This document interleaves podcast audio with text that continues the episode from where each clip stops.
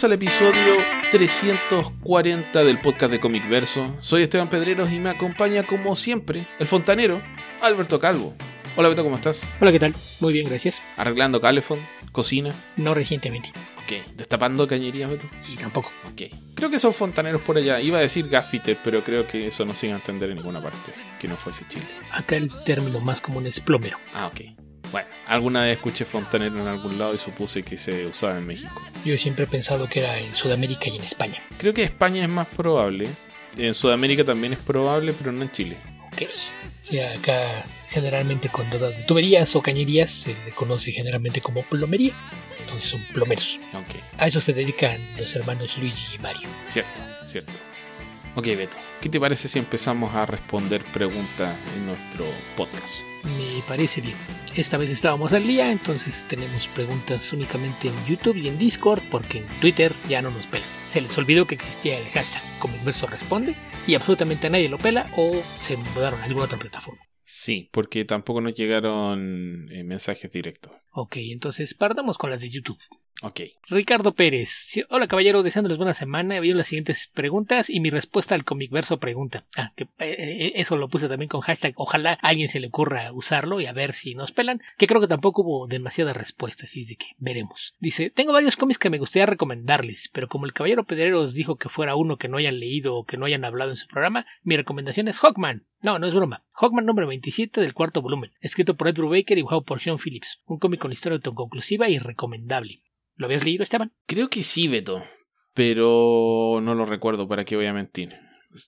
Tengo la, la noción de haberlo leído, pero tal vez sea solo eh, mi, mi deseo de no dar el brazo a torcer. Eh, pero bueno, gracias por la recomendación. Ok, yo sí lo había leído, entonces para mí lo aplicó. Esfuérzate un poco más, eso sí. Puede volver a poner preguntas extrañas de aquellos cómics raros que, que nos preguntaba hace algunas semanas y, y seguro por ahí le da algo.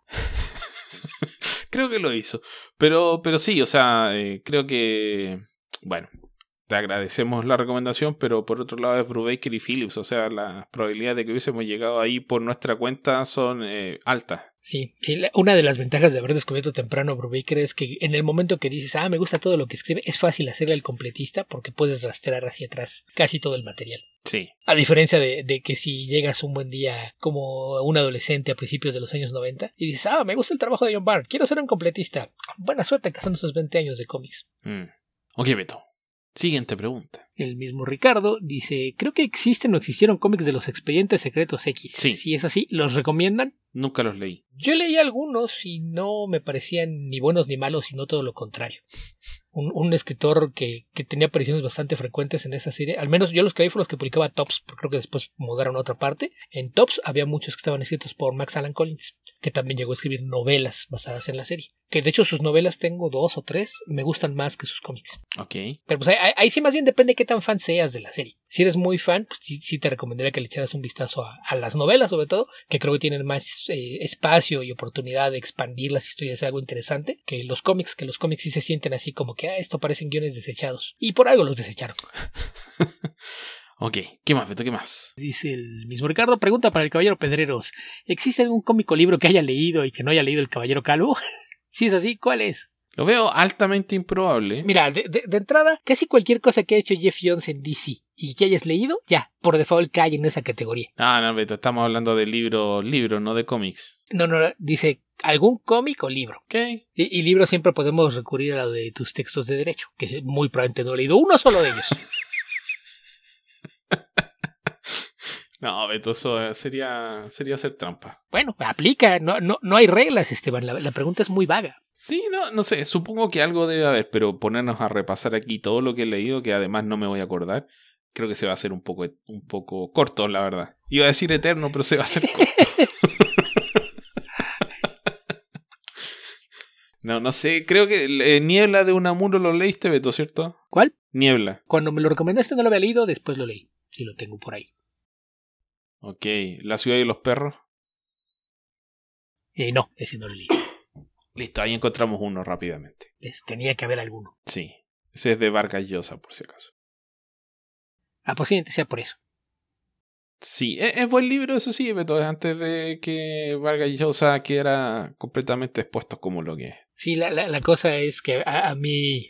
cuando alguien me cae mal, decido ni, ni enterarme de su trabajo. Entonces había leído muy poco de Vargas Llosa cuando me tocó ver un par de entrevistas y de qué tipo tan nefasto, no quiero volver a saber de él. Y fueron a, a dar a la lista negra todos sus libros. Parece sensato, Beto. ¿Qué más? ¿Qué más? Después el mismo Ricardo dice, pregunta con respuesta medio larga. ¿Nos pueden contar cómo y por qué surgió la idea? ¿Por qué surgió la editorial Milestone Comics?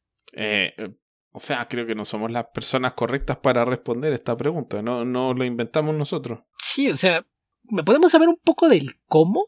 El, el por qué, pues podemos especular, ¿no? Sí. Que la, la idea era y, tener cómics creados por minorías. Minorías étnicas, específicamente un grupo de, de veteranos creadores de, de raza negra decidieron que a, había muy poca representación de autores de minorías étnicas y querían atender eso. Entonces el principal coordinador de esos esfuerzos fue Don McDuffie, pero colaboró con, con algunas otras gentes ya bastante establecidas, eh, muy notoriamente Dennis Cowan y varios otros eh, a, autores. Y cuando partieron, pues empezaron a, a reclutar a otros creativos de, de, de color, ya no solamente negros, había también muchos hispanos, había un par de, de asiáticos por ahí, y como su idea era precisamente presentar diversidad, ellos eran el centro de este proyecto, pero también invitaron a algunos creativos blancos. Por ejemplo, John Paul León, algunos de sus primeros trabajos aparecieron en, en ese sello. Pero pues la, la idea era esa, que, que querían que hubiera mayor representación de autores provenientes de, de minorías étnicas. Entonces, eh, cuando empezaron a, con, con el plan de que querían hacer esto, si no mal recuerdo, los, los que se sentaron hacia, ok, vamos a estructurar un plan y darle forma, fueron los ya mencionados eh, Dwayne McDuffie, con Dennis Cowan y con Christopher Priest, que en aquel entonces ya tenía también bastante experiencia como editor. Entonces sí, ellos tres son los que empezaron a, a darle forma a lo que después se convirtió en esto, y lo que hicieron fue que eh, encontraron un acuerdo de distribución con D C Comics, que ahí es, es un caso extraño porque a diferencia de cómo funcionan o funcionaban la mayoría de los sellos o sus sellos de D C, este era nada más un acuerdo de publicación, no había ninguna injerencia editorial ni, ni administrativa en cómo se manejaba Milestone. Milestone preparaba sus cómics, ellos tenían sus propias políticas de qué iba y qué no iba, y lo que hacía D C era imprimir y distribuir. Entonces era, era un acuerdo bastante extraño, pero pues eh, nació de eso, de, de la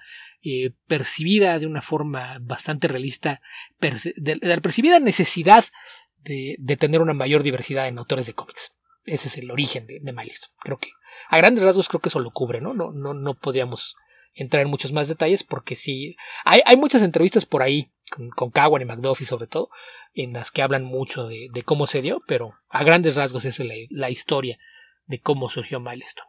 Sí, y si ves a los protagonistas que es, es evidente. Y la conclusión de que era necesario creo que la sigue, así que no, no, hay, no creo que haya mucho que agregar al respecto. Sí, y lo, los títulos pues sí.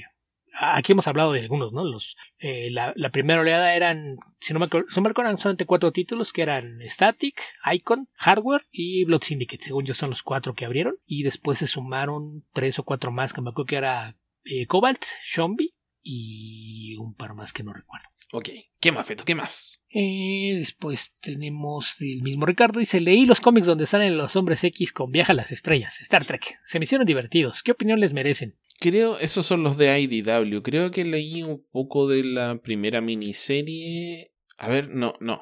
No, leí de la Legión de Superhéroes con eh, Star Trek, pero no, de Star Trek con X-Men, no. Mira, puedo ser muy fan de los mutantes, pero ya antes he expresado lo que pienso de la gran mayoría de Star Trek, entonces jamás los leí. Ok. Se me hacían curiosas las portadas, pero no, nunca le entré. Entonces, no opinamos nada. ¿Qué más, Beto? Después, eh, la que sigue, pues aquí es justamente por lo que te habías dicho tú, que dice, sé que también hay crossovers de Viaja a las Estrellas con Legión de Superhéroes y Linterna Verde. Esos no los he leído. ¿Ustedes sí? ¿Los recomiendan? Parcialmente, como decía recién, el de eh, la Legión de Superhéroes con, con Star Trek. Eh, no, no, no me da como para recomendarla o no recomendarla. Ok, se queda como recomendación neutra. Lo que en lenguaje de pelea sería un no contest. Sí. Aquí no pasó nada. Ok, el mismo Ricardo, leí los primeros doce números del Capitán América de Ta-Nehisi Coates y aunque no está mal, no me agrada del todo. Como que le faltó chispa, aún me falta acabar su periodo. ¿Ustedes qué opinan de su paso por el personaje? Creo que estoy más bien de acuerdo. Creo que venía del, de Black Panther y que lo alabamos mucho acá. Pero Capitán América no, no pegó de la misma forma. Creo que el tema fue que se enfocó un poquito más en el aspecto político, más en las ideas detrás de, de la razón de ser del personaje, de lo que el personaje representa eh, para un país en específico y la, la cultura de ese país, que contar historias. A diferencia de en Black Panther, que en Black Panther sí había un balance entre las dos cosas, además de que una fuerte carga de ciencia ficción que ayudaba a que pudiera hacer metáforas para explorar los temas, ¿no? Y en el caso de Capitán América, quizás eso fue lo que faltó, pensar en, en historias que contar y tal vez tocar los temas de una forma no tan directa, sino a través de metáforas. Creo que esa podía haber sido la, la razón por la que sí se sentían como que algo les faltaba. Sí. ¿Qué más, Fito? ¿Qué más? Y la última de, de Ricardo dice, ¿volverá alguna vez Warren Ellis a los cómics? Probablemente. Eh, casi seguro que sí. sí. Dentro de los múltiples escándalos que se dieron con autores de, de tendencias abusivas, eh, sin demeritar que, que estuvo mal esta, esta tendencia suya a utilizar su influencia y, y poder dentro de la industria para conquistar mujeres, creo que dentro de todo es uno de los casos menos graves, ¿no? No, nunca hubo casos de, de abuso declarado, entonces si a eso le sumamos que él, él sí estaba en contacto con los grupos de, de mujeres que se sienten afectadas y demás, y que al parecer sí estaba tratando de, de hacer enmiendas, pues es, es cuestión de tiempo, ¿no? Eh, por ahí sé que está trabajando en, en proyectos de televisión y videojuegos, pero yo creo que es cuestión de tiempo antes de que se anuncie algún proyecto de cómics, que habría que recordar que hace varios meses por ahí se le salió a Ben Temple Smith, que dijo que estaba trabajando en cómic con él, entonces probablemente ya, ya hay por ahí algún acuerdo firmado y nada más están esperando eh, dejar pasar algún tiempo o resolver algunas cosas antes de hacer algún anuncio oficial, pero sí, yo creo que es casi un hecho que Kelly sí en algún momento regresará a los cómics. Ok, ¿qué más, Beto? ¿Qué más? ¿Qué más? De ahí pasamos a Alberto Palomo, que eh, comienza, ¿qué tal, tocayo Esteban? Si pudieran hacer un super equipo de héroes de Marvel y D C de seis miembros, ¿qué personajes usarían? El requisito es que fueran tres de Marvel y tres de D C. Mm. Eh, no, no, no tengo una respuesta, Beto, porque pienso, si, si, si fuese niño diría eh, Superman, Batman, Wonder Woman, Captain America, eh, Iron Man, Thor, probablemente. Pero creo que tiene más sentido buscar un grupo que sea eh, entretenido de leer a que sea terriblemente poderoso. Sobre todo si me dicen que tienen que ser seis. Yo aquí lo que tendría que preguntar sería, ok, ¿por qué existe este equipo? Exacto. ¿Cuál es la razón de ser? ¿Qué es lo que va a pasar? ¿Qué es lo que van a enfrentar? ¿Hubo algún crossover? ¿Es una historia de multiversos? Si me dices cuál es la situación, con todo gusto armo un equipo. Pero si no sé para qué, pensar en personas que quisiera ver juntos, pues hay infinidad de alineaciones que se me ocurren y... y con ventajas por distintas razones, entonces sin contexto, realmente me parece un ejercicio que no, no, no podía contestar de una forma que yo me sienta satisfecho. Ok, Beto, pero tranquilo. Y como, y como soy egoísta, lo que importa es mi satisfacción, ¿ok? Como siempre. Exactamente. De ahí el, el mismo Alberto, ¿el universo Amalgam está en el multiverso de Marvel de D C o no? La, la respuesta fácil no oficial es sí, pero aquí este es uno de esos casos en los que me hiciste eh, mover influencias para comunicarme con los departamentos legales en ambas editoriales y tanto de Warner como de Disney me respondieron exactamente lo mismo. No comment. Mira, cuando lo vuelvan a usar, a usar que tal vez pase o tal vez no, porque también puede pasar que hagan, decidan hacer un, eh, un nuevo crossover y dejen de lado todo lo de Amalgam. Eh... Si lo deciden utilizar de la misma forma, van a decir, aquí está. Y si no, lo van a obviar. No, no tiene, creo yo, mucha importancia preguntarse al respecto.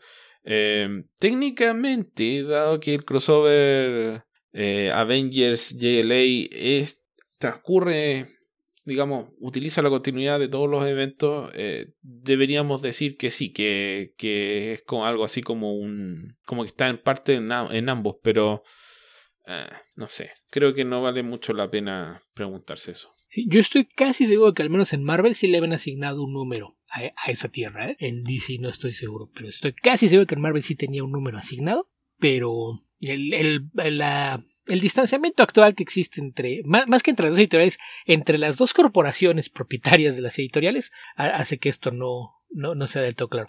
A ver, mira, acabo de, de entrar a buscar y aquí dice que en la Marvel Encyclopedia Fantastic Four eh, decía que el universo de Amalgam era la Tierra seiscientos noventa y dos del multiverso de Marvel. Pero después esto fue contradicho y se dijo que era la Tierra nueve mil seiscientos dos en el Official Handbook of the Marvel Universe. Y por otra parte, en The Essential Wonder Woman Encyclopedia, eh, Phil Jiménez, que fue el responsable de escribir esto, dice que en el, en el multiverso D C es la Tierra cuatrocientos noventa y seis. Entonces, en, en canon, ambas son partes del multiverso. O mejor dicho, es parte de ambos. Ok, salvo que No sé de cuándo será eso, Beto, pero ya no existe el multiverso infinito en el universo D C. ¿Hasta dónde yo me quedé? La verdad no, no estoy seguro ahora. La Essential Wonder Woman Encyclopedia es de dos mil quince. El Official Handbook of, of the Marvel Universe es del dos mil cinco. Y recuerda que Marvel no hace hard reboots. Entonces lo de Marvel, esa versión de dos mil cinco, que es la Tierra nueve mil seiscientos dos, debe seguir siendo válida. Y lo de D C, pues es de dos mil quince, entonces tampoco es tan viejo. Sí, pero yo lo que recuerdo por lo menos es que en esa época eran cincuenta y dos universos. En realidad era el universo cero al cincuenta y uno, pero, pero bueno, no tiene mucho sentido debatir el tema. Mira, solamente recuerda que Phil Jiménez es amigo de Grant Morrison, y si Grant Morrison va a decir, sí, Phil tiene razón, nadie le va a decir que no. Y mañana D C puede decir, no, sí eran infinitos, lo que pasa es que no teníamos acceso al resto, así que no... Da lo mismo, creo yo. Lo que pasa es que estaba bajo ganado todo, se acepta las cincuenta y dos puertas que abrió Dan Didio. Yeah, porque cuando vino eh, Metal, descubrimos que existía el, el universo debajo del universo. La parte de abajo, desde el revés del mapa. Ah, qué estupidez, pero, pero chistoso. Eh, así que ahí, ahí se multiplicaron inmediatamente, porque cuando vas al, al, al universo de, de Metal... Todas las malas ideas se transforman en universo. eh, así que puede que ande por ahí. Aunque no, no, no estoy diciendo que sea una mala idea, pero puede que ande por ahí. Ok. Y después de eso, el mismo Alberto pregunta, ¿qué opinan de que muchos artistas mexicanos estén trabajando en los cómics de las Tortugas Ninja? No sé qué opinar al respecto, Beto. No, no tengo opinión. A mí no, no me sorprende porque, de hecho, eh, eso empezó con coloristas. Hay, hay un colorista que está en los cómics de licencia de I D W, que es... Ay, se me fue el nombre, pero se apellida Delgado, que tiene como quince años trabajando en I D W en todos los cómics de licencia. Entonces ya sabemos que coloristas mexicanos hay muchos por allá. Y yo creo que algo que ayuda a, a que se ubiquen muchos mexicanos es que, aunque no hay tanto artista nacional que tenga un estilo clásico para dibujar superhéroes, muchos sí tienen es, estilos que tienen influencia de animación. Entonces yo creo que eso es lo, lo que ha permitido que se posicionen por allá varios, no solo con las Tortugas Ninjas, sino también en, en Ghostbusters y algunas otras series. Y pues es parte de, de, de un, una apariencia visual que es bastante popular por acá. Entonces yo creo que eso contribuyó así como factor. Yo creo que esa es la razón por la que de repente ves a, a más mexicanos trabajando en series de este tipo que en títulos de superhéroes regulares en Marvel o D C. Pero pues fuera de eso, pues es pues una industria bastante cercana que los mexicanos, ante la falta de proceso aquí, generalmente eh, van a, a eventos, convenciones, revisiones de portafolios y, y generalmente se, se van haciendo de un lugar por allá. Y, y esa es una buena forma de entrar. Insisto, acá es muy común que artistas con estilos influenciados por, por la animación, entonces que los pongan en esa clase de cómics de licencia a mí no me parece que sea tan extraño. Ok, Beto, ¿qué más? ¿Qué más? Y el mismo Alberto pregunta, ¿qué opinan de los personajes de Chaos Comics? Sé que muchos se caen en Dynamite, pero ¿dónde está Lady Death? ¿Qué opinas de los, de los personajes de... de Chaos? Jamás los he leído, Beto. Solamente los conozco por eh, publicidad, así que no tengo opinión al respecto. Se, se dice, solamente los conozco por la in, interminable cantidad de anuncios que publicaban en Wizard. Es, es la respuesta como tenías que hablado, Esteban. Los, los conozco porque cada, dabas vuelta, cada tres páginas había un anuncio de Chaos. Sí, eh, no era, eh, a ver, Evil Ernie, Lady Death, Purgatory. Purgatory, no sé qué más. Eso es lo que recuerdo así de bote pronto, pero nunca los leí. Yo leí algunos de Evil Ernie, no, no fueron muy de mi agrado, de, de Lady Death y, y de Purgatory.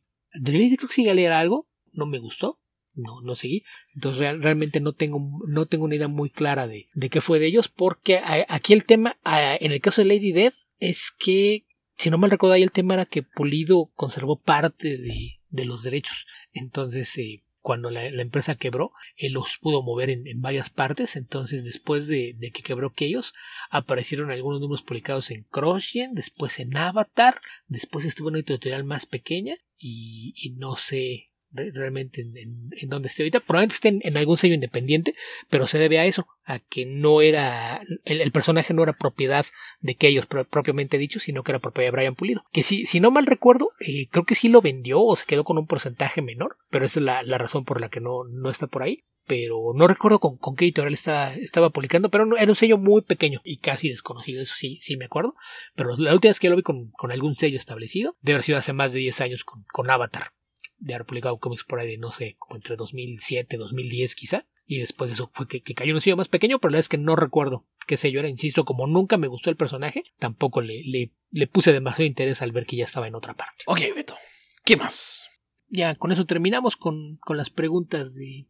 de YouTube nos vamos al Discord, donde J J dos mil cuarenta y nueve dice: me topé con un número de, de Brave and the Bold de por allá de dos mil siete, en el que se dice que Satana sabía que Batman sufrió el ataque de Joker, de Killing Joke, pero que no sabría cuándo ni dónde pasaría. Hay otro personaje dentro del canon que sabía de esto, pero no podía hacer nada para evitar dicho suceso. Eh, solo si alguien más lo inventa, que fue lo que pasó con ese. Eh, mira, ese cómic no lo leí y no recuerdo otro que haya, men- haya hecho mención de algo semejante. Busqué, le pregunté a San Google, San Google no me dio respuesta.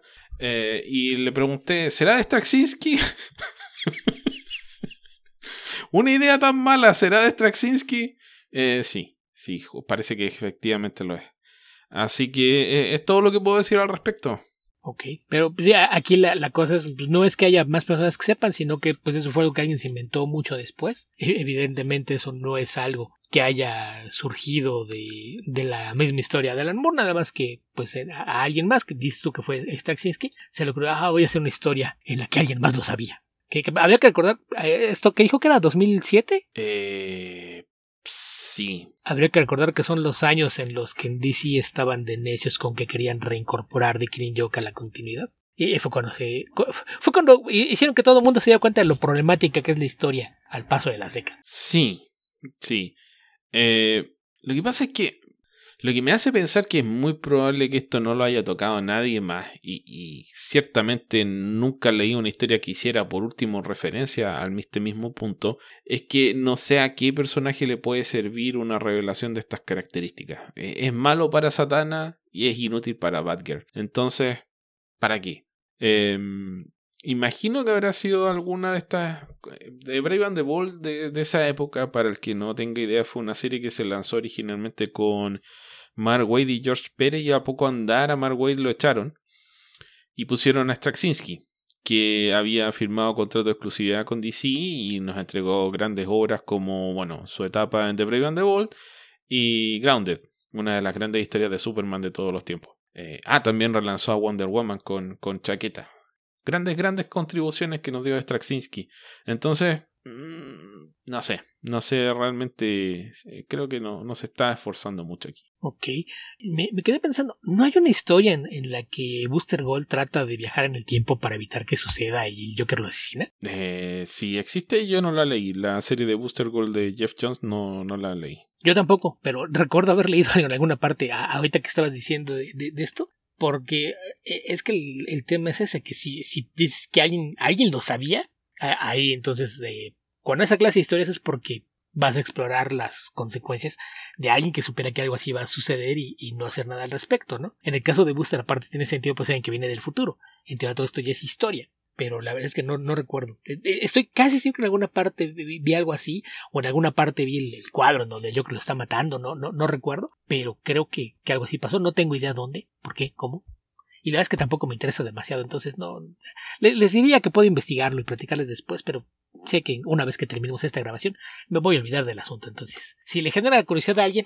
Jeff Jones, Jeff Katz, Dan Jurgens, North Rapmund, Booster Gold Volumen dos, número cinco, febrero de dos mil ocho. En, en, entonces no, no lo imaginé. De esas veces que estoy viendo noticias o cosas por el estilo y, y a veces se me quedan grabadas cosas, aunque no me importe la nota. Seguramente eso fue lo que pasó.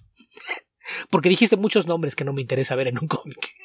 Eh, sí, están todos juntos acá, Beto. Como a tomarlo y dejarlo en eh, junto a, no sé, a los desechos de la cocina. Pero no, Norm me cae, Norm Rambert me cae muy bien. Es, es, es un sujeto muy divertido. Me cae muy bien, pero siempre trabaja con puros dibujantes muy, mal, dibujantes muy malos, entonces... Plástico. Así que eso, yo la verdad no veo que le podría aportar a nadie algo como esto, eh, porque incluso si sirviera para, para prevenir el, el hecho y por lo tanto haces un mini Flashpoint, eh, ahora es que acabo de ver el trailer, el segundo trailer de, de Flash, Beto, por eso hice la, la alusión. Eh, no... Es una cosa que es mejor dejarla tranquila, como cuando trajeron de vuelta a Batgirl con el traje y las explicaciones fueron más bien menores. Eh, si bien fue un poco irritante en el momento, creo que es lo más sabio que podías hacer al respecto. Simplemente déjalo de lado, el personaje ahora puede caminar, suficiente. Sí, o, o si vas a mantener a Oracle, simplemente... Olvídate de estar repitiendo todo el tiempo cómo acabó en la silla de ruedas. Sí. Y yo aquí insisto, una vez más, todo será mucho más fácil si te olvidas de la continuidad. Haz una historia en donde eso pasó y déjala morir. Ya eso te estoy dando, eso jamás pasó y sigue adelante. Ok. ¿Qué más, Beto? ¿Qué más? Después tenemos Pods tercero. ¿Cuáles son sus historias favoritas de Hellboy? Mm. ¿Beto? Mira, yo cuando nació Hellboy, y a, a, a ella atendía demasiados de mis gustos e intereses. Es fantasía oscura, es horror, alusiones a Lovecraft, y aventuras con demonios. Entonces, sí, lo que me gustaba de, de Hellboy al principio era ese airecito que tenía como de antología, que podía contar un montón de historias cortas e inconexas que te iban a ver dentro del mismo mundo. Era algo que me gustaba mucho, pero probablemente si tuviera que elegir un, un periodo, me tendría que ir a las tres grandes sagas que van antes de, del final, antes del Hellboy Goes to Hell, cuando vienen eh, The Fury, The Storm, eh, etcétera, etcétera. Ahí hay un, un añadido que si yo ya era muy fan de, de Hellboy, solamente podía ser una cosa que quisiera que me gustara más. Cuando empiezan a ponerte leyendas de que va a ser un gran mal y Hellboy tiene que armarse para pelear contra este y deciden que le van a dar una espada y le dan Excalibur, ¿tú qué crees que podría yo hacer al respecto, Esteban? Eh, ¿Hurra? Exactamente. Entonces, cre- creo que sería eso. Cuando, cuando llegamos a la parte en donde la, la saga se torna épica ya en, en, con E mayúscula y, y donde tienes a Hellboy blandiendo Excalibur para así pelear con las fuerzas del mal, esa debe ser mi etapa favorita de Hellboy, pero yo soy muy fan del concepto mismo, entonces a, ahí sí. Es, es muy difícil elegir qué me gusta más que otras. Ok, Beto. ¿Qué más? ¿Qué más? ¿Qué más? Arturo López. ¿Les gustó la etapa de Jim Gordon como Batman? Sí. ¿Lo del Baticonejo? No, para nada. Sí, la encontré entretenida. No tiene por qué ser eh, trascendental. Hay mucha gente que la detesta. Yo pienso que no, no tuvo nada de terrible. Yo leí tres o cuatro números y dije, esto está muy tonto, y me salí y ya no supe más. Era la época en la que está eh, Snyder... Eh, muy obsesionado con presentar todos los metales extraños que iban a servir para eh, Demantling, que era la como la la, la ah, este, esta especie de, de conjuro mediante el cual iba a volver o iba a aparecer Barbatos, que es donde mezcla las historias de, de su época en, eh, en Batman con lo que después vino a ser Metal. Entonces está apareciendo, creo que en esa época es donde aparece justamente el Batmanion, que creo que era de lo que estaba hecho el traje de Jim Gordon. Pero habían otros metales más eh, raros. Así que sí, tiene, tiene un, un elemento bastante sonso, pero eh, son cómics, Beto. Fue el momento en el que dijeron, ok, oficialmente Marvel ya no tiene los metales más estúpidos que existen. No, no. Olvídense del, uno, del Unobtanium. Ya, D C decidió ir más allá. Así es. ¿Qué más, Beto? ¿Qué más? Después de eso dice... El mismo Arturo dice, ¿tienen algún artista que les gusten sus portadas pero no su arte en interiores? Y viceversa. En, en la primera pues es muy obvio, ¿no? Alex Ross. No, no, es que tampoco me gustan sus portadas, Beto. A mí algunas. Cuando no, no es nada más el retrato genérico, hay algunas de sus portadas que me gustan mucho. Por ejemplo, todas las portadas que en Astro City me encantan. Fuera de eso sí es un volado ver qué, qué hizo. ¿Qué tan involucrado está con, con el título o si nada más lo está haciendo por cobrar? Mm. Porque, por ejemplo, las portadas que hizo para The Immortal Hulk, la gran mayoría son muy buenas. Lo mismo que lo que hizo en Spider-Man en, en época de Parker Industries. Sí, ya, ok. Algunas portadas de Alex Ross, sí. No, no voy a ser tan categórico, porque sí, cuando empiezas a decir las de Immortal Hulk o las de... Eh, ah, ¿cómo se llama el título que acabas de decir, Beto? ¿Astro City o Amazing Spider-Man? Astro City. Astro City, eh, sí, tienes razón. Son muy buenas algunas. Sí, lo, lo que pasa es que pues muchas veces es, ah, ¿aquí una portada mía? Sí, deposite aquí, cuando yo vea el suficiente ceros en mi cuenta de banco, le hago una ilustración. Y se nota. Sí. Se nota cuando lo está haciendo así. Y, y es como cuando hizo este mural eh, enorme, lleno de, de personajes, que aparte pintó todos los personajes por separado y luego los montó para hacer el, el mural, ¿no?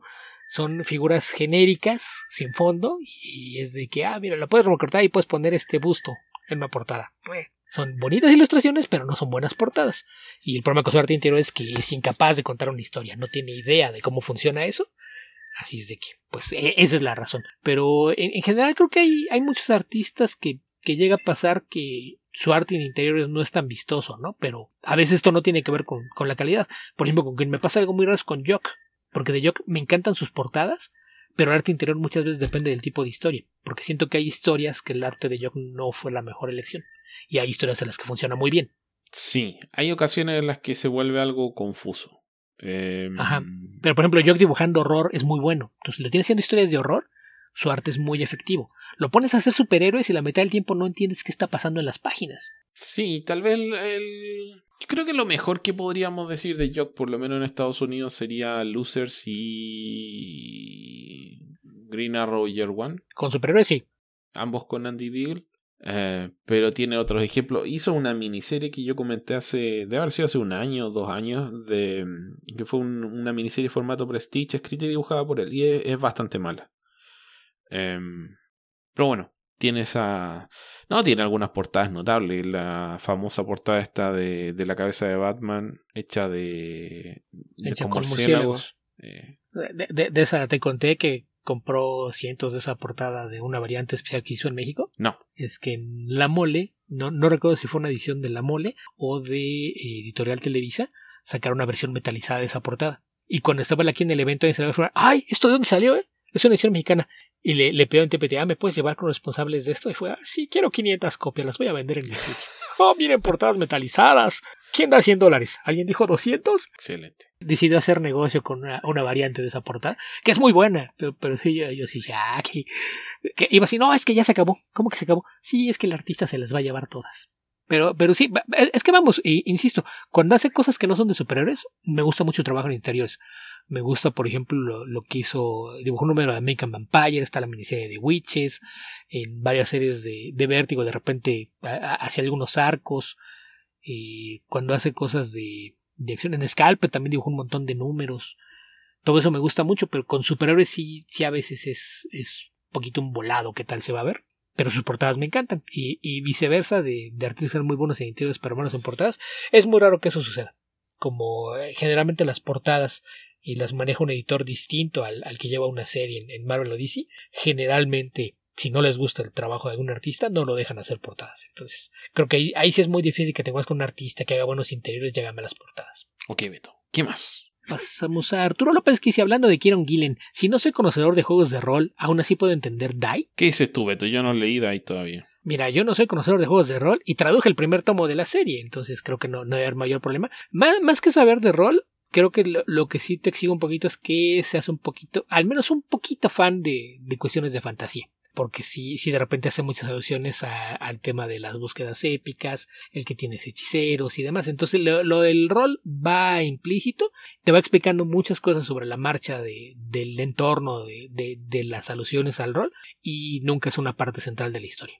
El, el hecho de, de que estén, esté basado en tropos de historias de fantasía, eso sí es muy marcado. Entonces, entre más conozcas de, de ficción fantástica, es más fácil que entiendas muchas referencias y lo disfrutes. El, el primer volumen, por ejemplo, tiene un, una cantidad de subtexto y homenajes por ahí a, a, a Tolkien, por ejemplo. Que pues igual si, si nunca has leído El Señor de los Anillos o, o nada más los conoces por las películas, muy probablemente se te va a perder mucho del subtexto que hay en esas conversaciones, y lo mismo hace con muchos otros temas de, de fantasía. Entonces yo creo que ahí es, es más importante que estés familiarizado con la fantasía a, a que sepas de juegos de rol para que disfrutes la serie, y aún así, insisto, la serie te va dando suficiente material como para que la puedas ir leyendo sobre la marcha y disfrutarla, pero entre más eh, ficción fantástica conozcas, probablemente la vas a disfrutar más. Ok, y no es como que el, los juegos de rol sean tan complicados de entender, por lo menos la mecánica básica, eh, así que sí, o sea, tienen infinidad de variantes. Yo escuché algunas veces un podcast que se llama, creo que se llama uh, Critical Role o...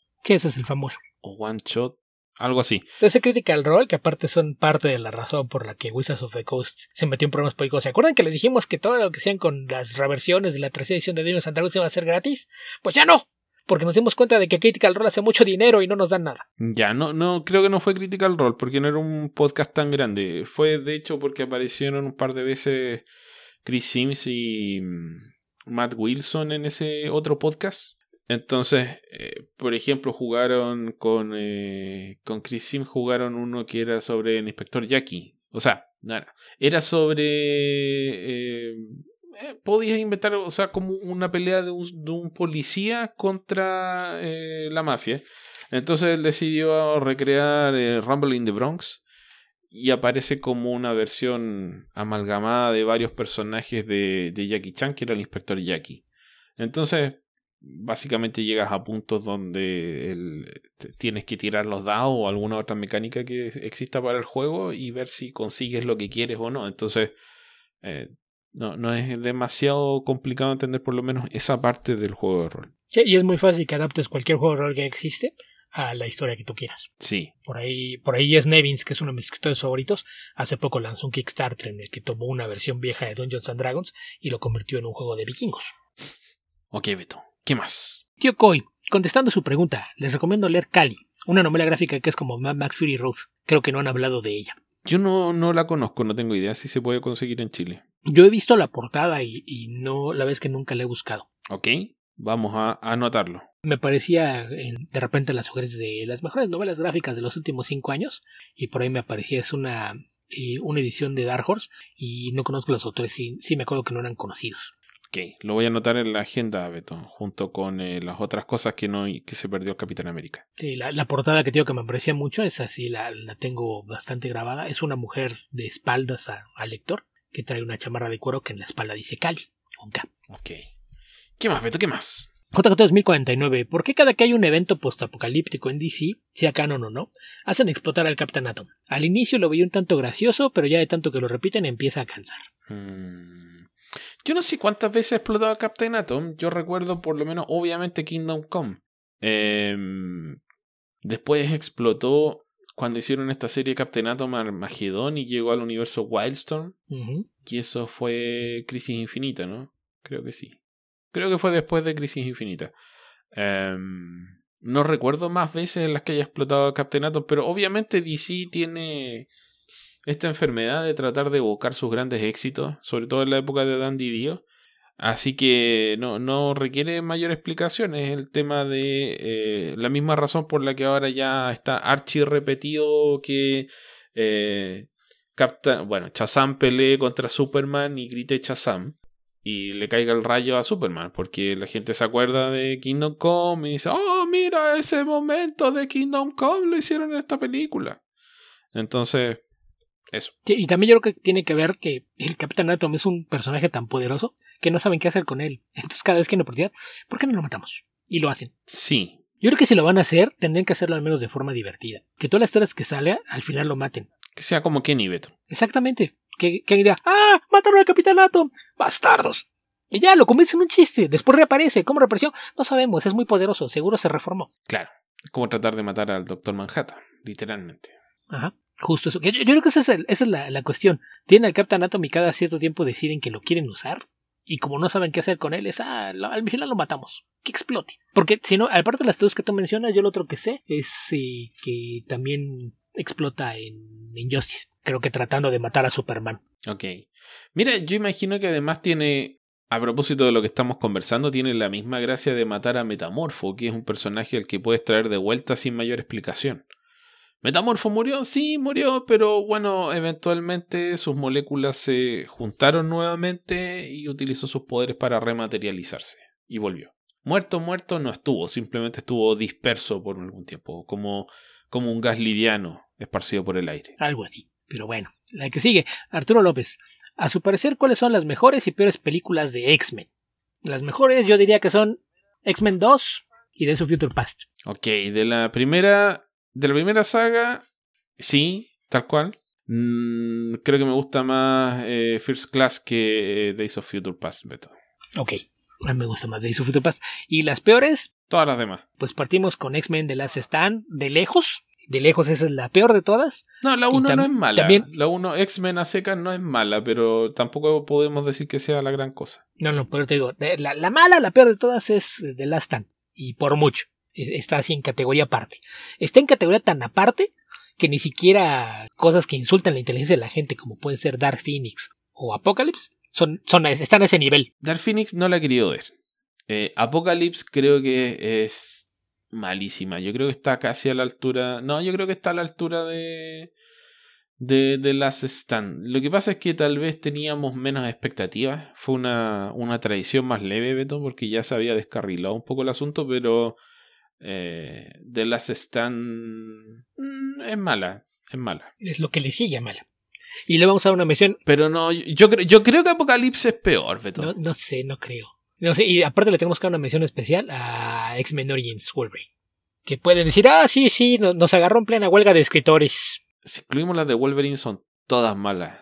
Logan, obviamente la gente va a decir, no, pero Logan. Eh, es un western mal hecho. Logan es. Eh, yo diría que tiene buenos momentos. Tiene eh, buen tono, buenas actuaciones, malas decisiones para efectos a largo plazo, pero por otro lado es algo así como un Elseworlds de Wolverine, así que no importa tanto. Eh, pero no sé, no, no, no la encuentro tan buena y no he visto la versión en blanco y negro. Yo la veo como buena a secas porque es, es nada más un pastiche. Son tres westerns ahí revolcados y disfrazados de películas de superhéroes. Sí, la de los New Mutants tampoco la he visto. Es muy entretenida. Es, es mejor que casi todas las que hemos mencionado como malas.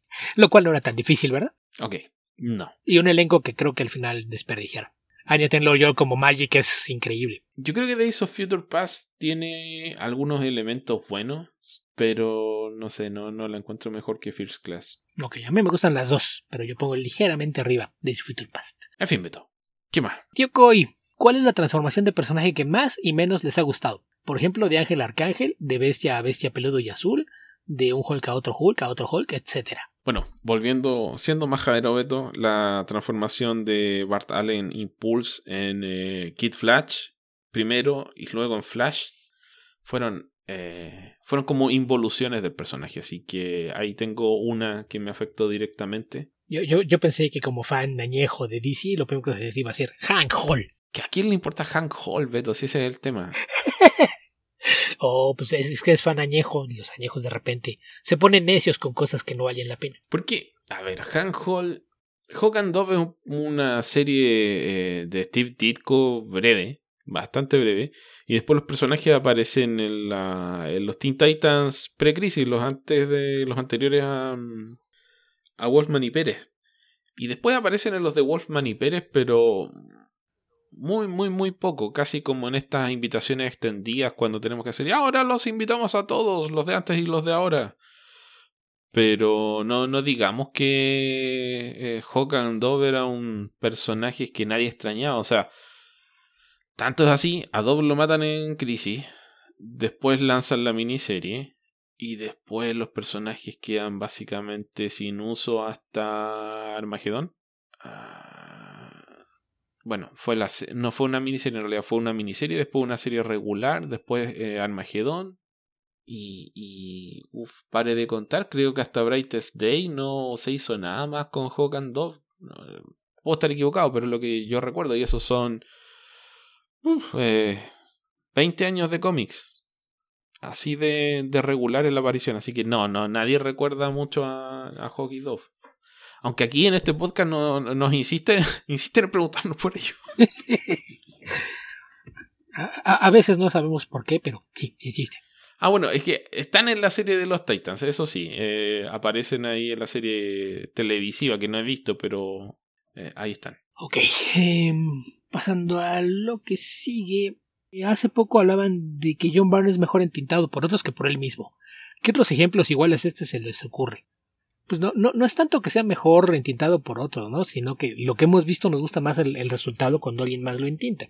Uh-huh. Porque generalmente cuando lo hace él, que ha sido en años recientes, y se, se ve que lo hace un poquito a las carreras y, y sin cuidar tanto el, el detalle.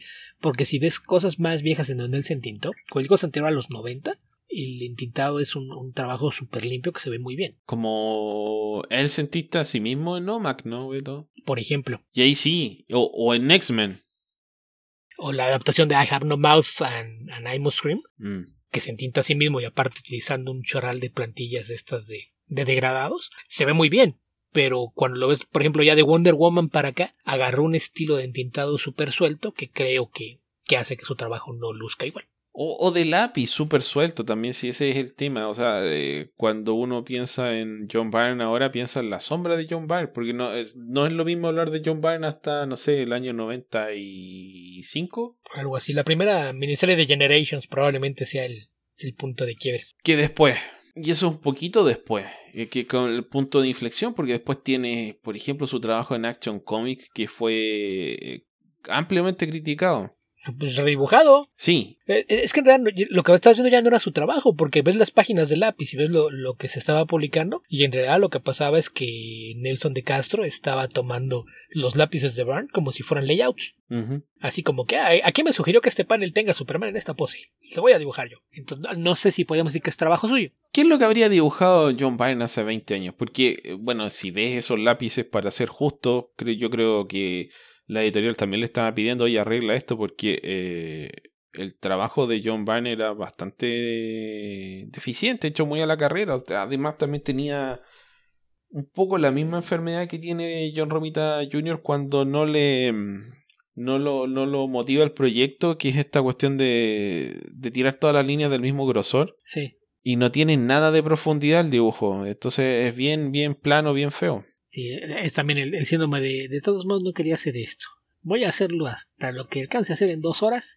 y después de eso lo, lo completo a como me salga. Sí, lo, lo voy a dibujar de una manera eh, en la que no me puedan decir que no lo que no puse, que no que no me forcé, que no cumplí, pero tan mal como para que me que me echen lo antes posible. Es una táctica para evadir trabajo que no quieres hacer. Hazlo mal y no te lo volverán a pedir. Sí, hazlo mal. Como cuando te encargan cosas en la casa y tú dices, ah, lo voy a hacer mal para que nunca más me encarguen sacar la basura. Voy a hacer que se me raje en el camino. Quiero que limpies esas ventanas. Y, y las limpias y antes de acabar decides salpicarlas un poco y chorrearlas. Y digan, no, esas ventanas, te pasaste horas. Pues sí, las limpié. No, no, no. No, Beto, las la limpias, pero solamente esparces la mugre, no la retiras. Entonces la, se van a ver con, con brillo eh, de mugre. Sí, justo eso. Y no te volverán a pedir que lo hagas. Eso es lo que hace John Byrne de repente cuando le interesa algo. Lo hace de forma que no se lo vuelvan a pedir. Sí, ojalá, ojalá sea a propósito, Beto. Yo tengo la impresión de que en realidad es solamente que ya perdió un, perdió un interés en, en hacer ese esfuerzo. Ya, yo creo que sí, porque si, si buscas en, en su página de Facebook, de repente ponía commissions de, de lo que vende, y es muy común que le pidan crossovers. Entonces de repente te encuentras así con una, una imagen de la Liga de la Justicia contra el Doctor Doom. Y si todavía puede dibujar así, ¿por qué no lo hace? Entonces me imagino que es cuando se, cuando se divierte o sabe que le interesa, sigue dibujando bien. Pero eso aparentemente casi nunca pasa. Con aquello que está bien amargado, pues también probablemente dif- hay pocas cosas que le saquen una sonrisa. ¿Qué más, Beto? ¿Qué más? ¿Y tío, qué obra popular jamás van a leer? Cualquier cosa que escriba Jeff Jones. eh, no sé, Paulo Coelho. Ah, ¿estamos hablando fuera de cómics? No sé, no, no, no lo circunscribe a cómics. Pero si es cómics, eh, lo que sea, lo que sea que haga Mark Millar. Mira, si tengo que preguntar cosas que no son de, de cómics, las mandamos a Tierra Prima. Entonces yo le respondí en cómic. Okay. Si, si es fuera de cómics, también ahí está cualquier cosa de Haruki Murakami. Yo hice en vivo y en directo una promesa acá. Bueno, la hice en vivo, pero la, no la transmití en directo. De que no iba a leer más cómics de Mark Millar porque ya estaba cansado de perder el tiempo leyendo cómics de Mark Millar. Así que eso. Yo solo los leo si me pagan por ello. Hasta ahora me ha resultado. Sí. Bueno, ese, ese es una, un sacrificio noble, Beto. No, sí, lo sé. ¿Qué más? ¿Qué más? Y pasando a lo que sigue, Arturo López. En general, ¿cómo califican la etapa de Bendis en D C? ¿Les gustó? Mala. ¿Ya acabó? ¿Ya se fue? Sí, ya se fue. Yo no leí prácticamente nada. Beto, todavía no termino de leer la Legión de Superhéroes, pero me enteré de algo terrible. ¿Ah, sí? ¿De qué? ¿Va a regresar? Sí, en una serie de televisión, okay, que está produciendo y, y tratando de vender eh, Brian Michael Bendis. Él es el gran creativo encargado de hacer esta serie de la Legión de Superhéroes, que ya le han rechazado dos guiones del piloto y va por la tercera, que hasta donde sé no, no se lo han aprobado, pero tampoco se lo han rechazado. Okay. Así que basado en lo que venía leyendo y en algunas críticas que leí, porque dije... Tal vez soy yo, tal vez no es Bendis, tal vez soy yo. Y encontré críticas despiadadas respecto de, del trabajo de Bendis en la Legión de Superhéroes.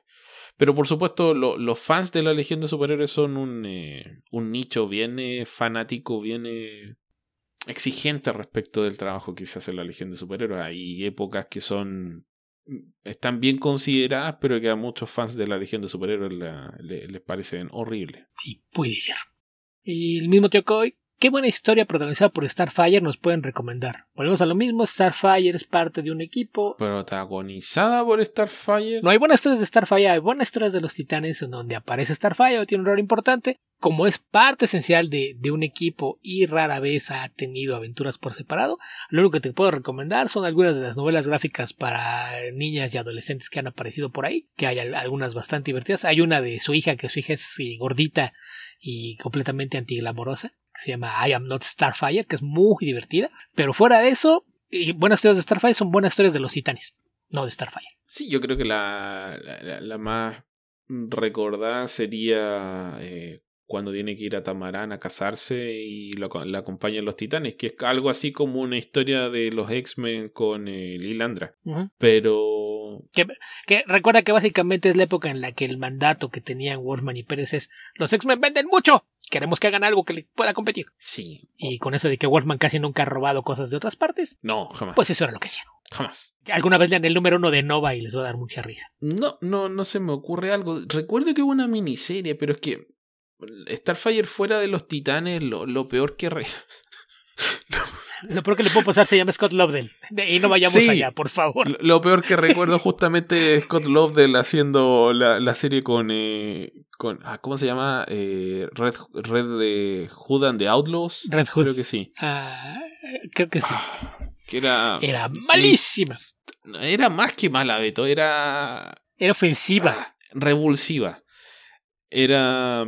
Y hay mucha gente que la adora, así que... Espero que no sea nadie de nuestra audiencia. Era eh, Red Hood, eh, Red Arrow y Starfire. Así que, que parece que el rojo era el, el factor que los unía. Pero no, no, no tenía pies ni, ni cabeza esa serie. O sea, ni siquiera de, de dónde se habían reunido esos tres personajes. No, no tenía... Ok, Beto, siguiente pregunta.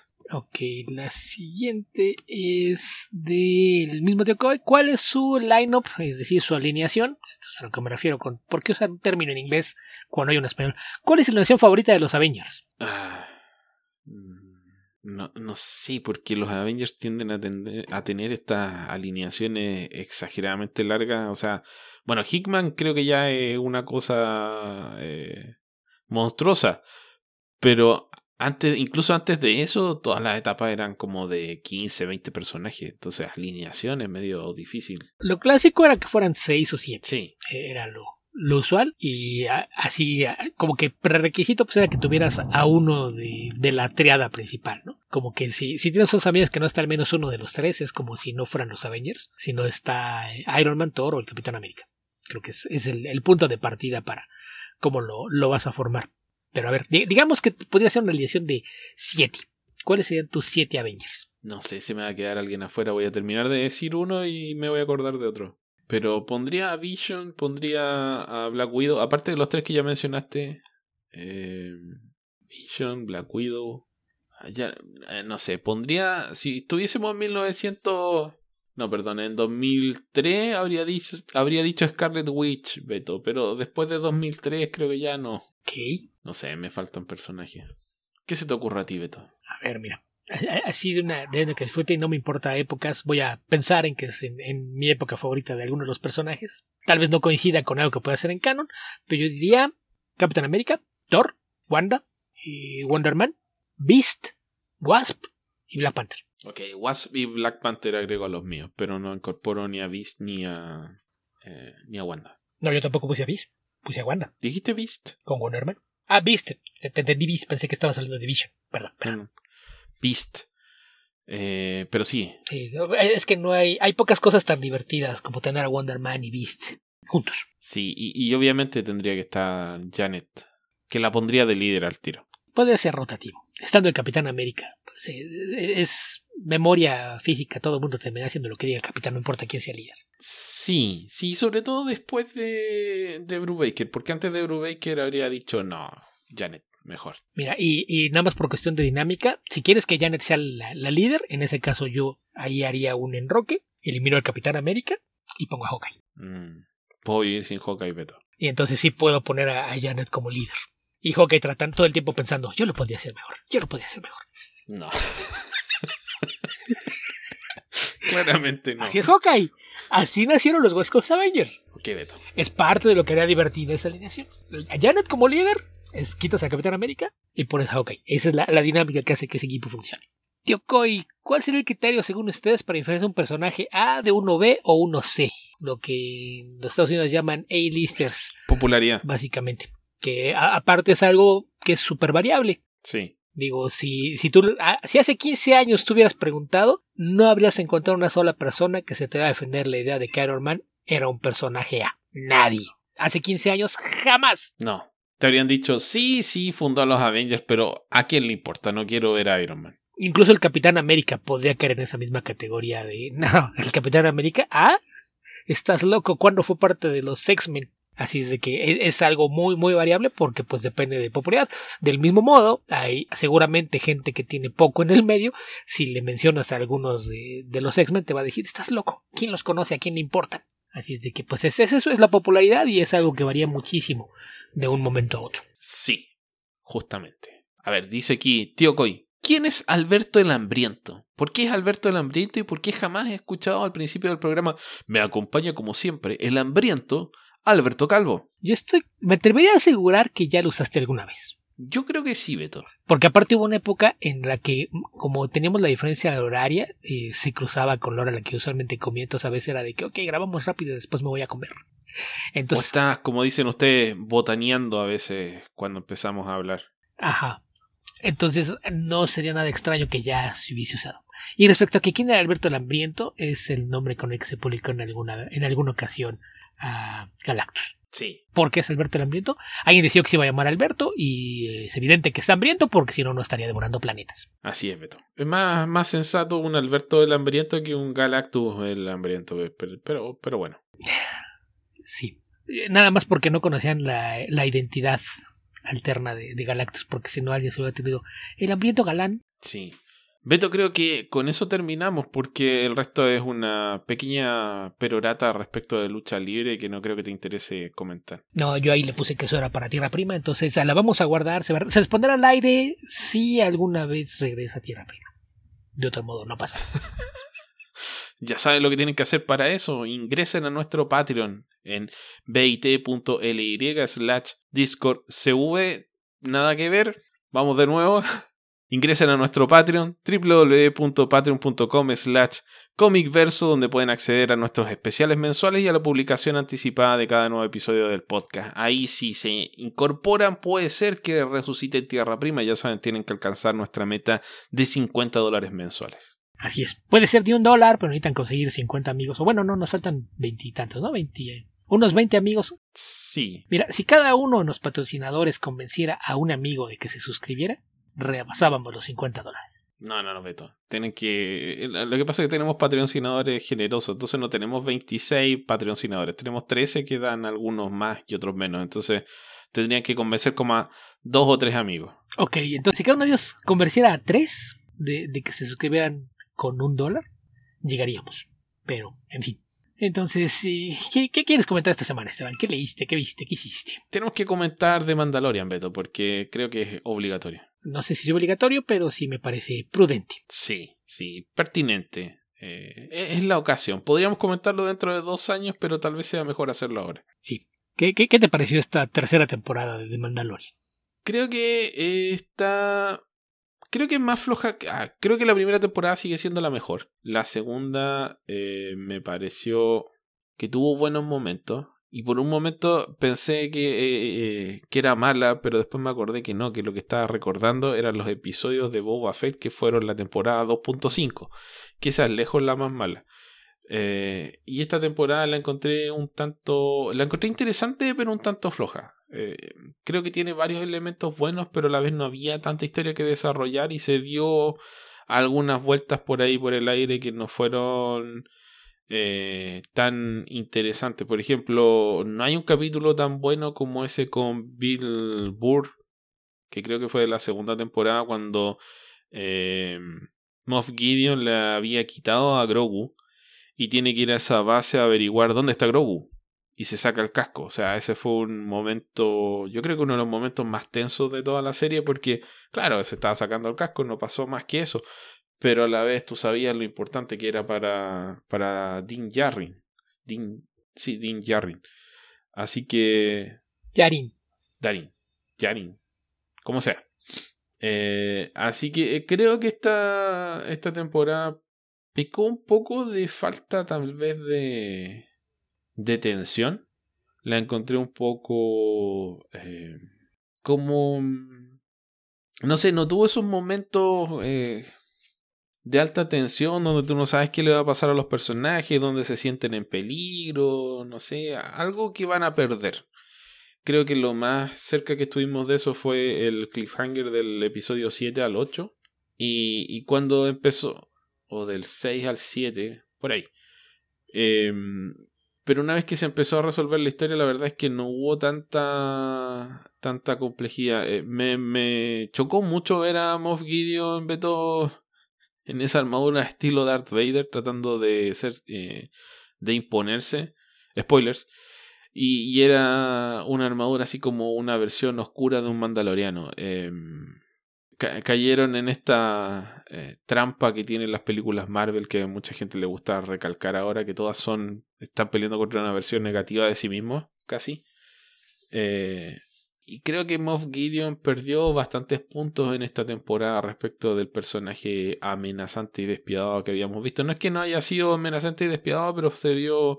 un poco caricaturizado y, y desperfilado por la falta de, de, de amenaza que hubo en esta serie. Hubo un par de desvíos a mitad de temporada que yo dije, ah, bueno, a lo mejor lo van a hilar de alguna forma. Y, y no, realmente no. O sea, el, esta historia con este personaje que... No, no es que la historia en sí sea mala, pero si estamos contribuyendo a un, a un universo... La idea de hacer este meandro, volvemos a utilizar esta palabra, Beto, este meandro donde aparece la esta como capitana de Moff Gideon que está siendo eh, reacondicionada para integrarse a la sociedad dentro de Coruscant y conoce a otro ex imperial que es, eh, no recuerdo el nombre del doctor, pero era el científico que hacía los experimentos con Grogu. Pershing. ¿Cuánto? Pershing. Pershing. Pershing, o B de perro. Pershing, Pershing, Pershing. Sí, Pershing sonaba medio judío, pero claramente tenía que ser más, más sirio o algo así. Eh, termina siendo una anécdota. Porque, ¿para qué sirve esa historia? Para insinuarte que el imperio está por ahí. Pero tú ya sabes que el imperio está por ahí, entonces es como muy anticlimático. Obviamente que íbamos a llegar a Moff Gideon si lo tenían en, la, en las rondas de entrevistas. O sea, no... Encontré que fue un poco torpe la construcción de la reaparición del personaje eh, del antagonista. Fue lenta y fue un poco torpe. No, no, no sé, creo que una revelación de esas características, o sea, cómo se intentó hacer, era para una historia más larga que lo que se hizo en estos ocho episodios. No, no, encuentro que hubo varios errores ahí en la ejecución. Hubo momentos buenos, por supuesto, pero en fin, creo que fue una, una temporada un tanto floja. Ok, yo no estoy de acuerdo, me gustó. Sigo pensando que la primera es mejor, porque era mucho más contenida, tenía una historia más definida hacia dónde iba. Y el problema yo creo que es el hecho de que ella es parte de un mini universo dentro de, de Star Wars, que es eh, sí. lo, lo que está supervisando eh, Dave Filoni. Y que pues ya, ya sabemos que va a haber una película en la que se supone que va a cerrar todo esto. Y yo no veo como un error lo que hicieron con Guido. Yo creo que más bien fue el, ¿saben qué? Estábamos dejando que este personaje creciera demasiado y vamos a tener que escalarlo hacia atrás o deshacernos de él. Y yo creo que ese era el, el verdadero eh, motor detrás de, de muchas de las historias en esta temporada. Más allá de, de la eh, idea de que trataba de recuperar Mandalore. Trataba de, ok, ¿qué, va, ¿qué puedo hacer para tener una última confrontación con Gideon y deshacernos del personaje? Porque, pues, evidentemente ya algunos minutos antes de, de que vemos esta confrontación final, pues tuvimos por ahí un, un teaser de, de que se viene Tron. Y ya sabemos que Tron es el, el gran villano de esta saga. Entonces yo lo que más bien era no dejarlo crecer más.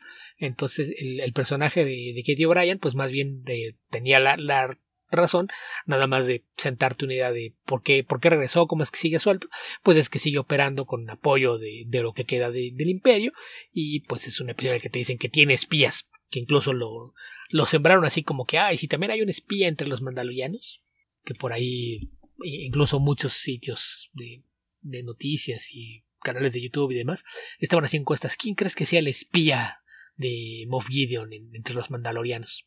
Sí. Qué que, que, que vergüenza de, de los que sean fans, que la mitad decían que la armera. O sea, qué que, que, que forma de no entender personajes, carajo. Pero en fin. Solo porque se separó, se separó del resto de los personajes de una manera conveniente al final de un episodio.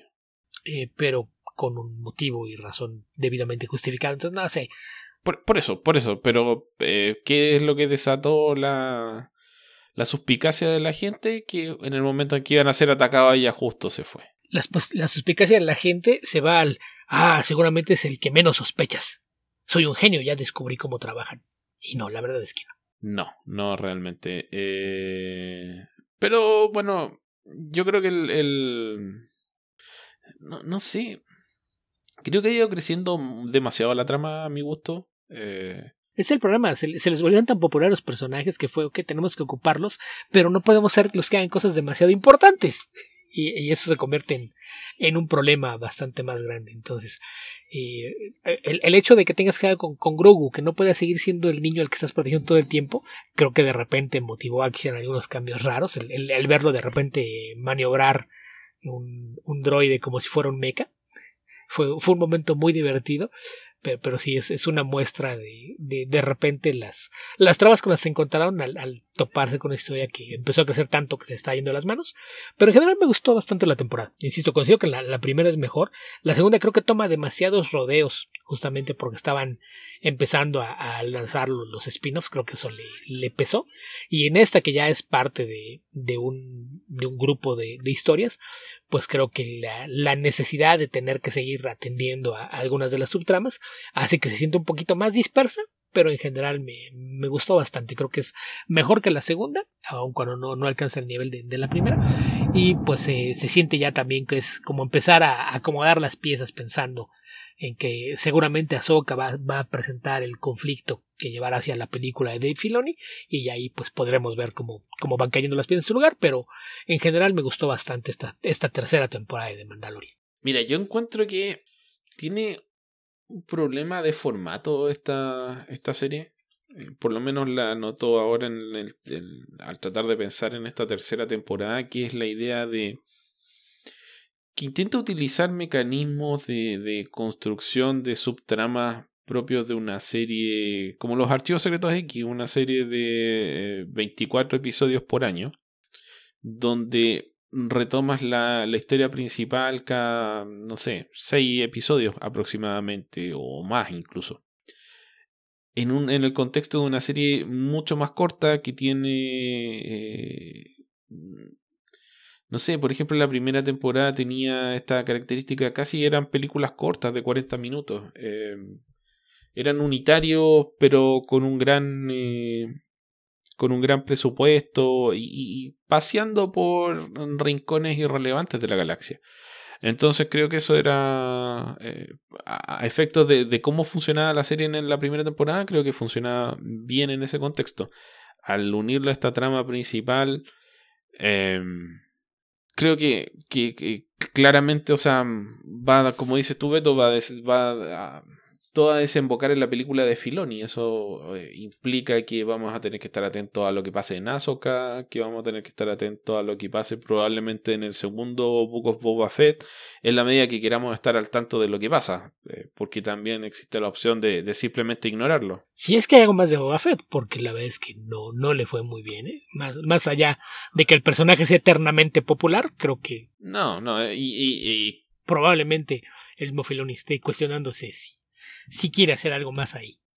Sí, porque claramente no sabían qué hacer con Boba Fett una vez que lo utilizaron. Es, es, es lejos una de las peores series que he visto. Fue, todo el mundo lo quiere ver. Ah, hicimos cambios aquí. Ah, ok, le vamos a hacer su propia serie. Si no saben qué, mejor vamos. Por algo lo teníamos en el retiro. Que se quede ahí. Sí, es un personaje que sirve más como, como amenaza.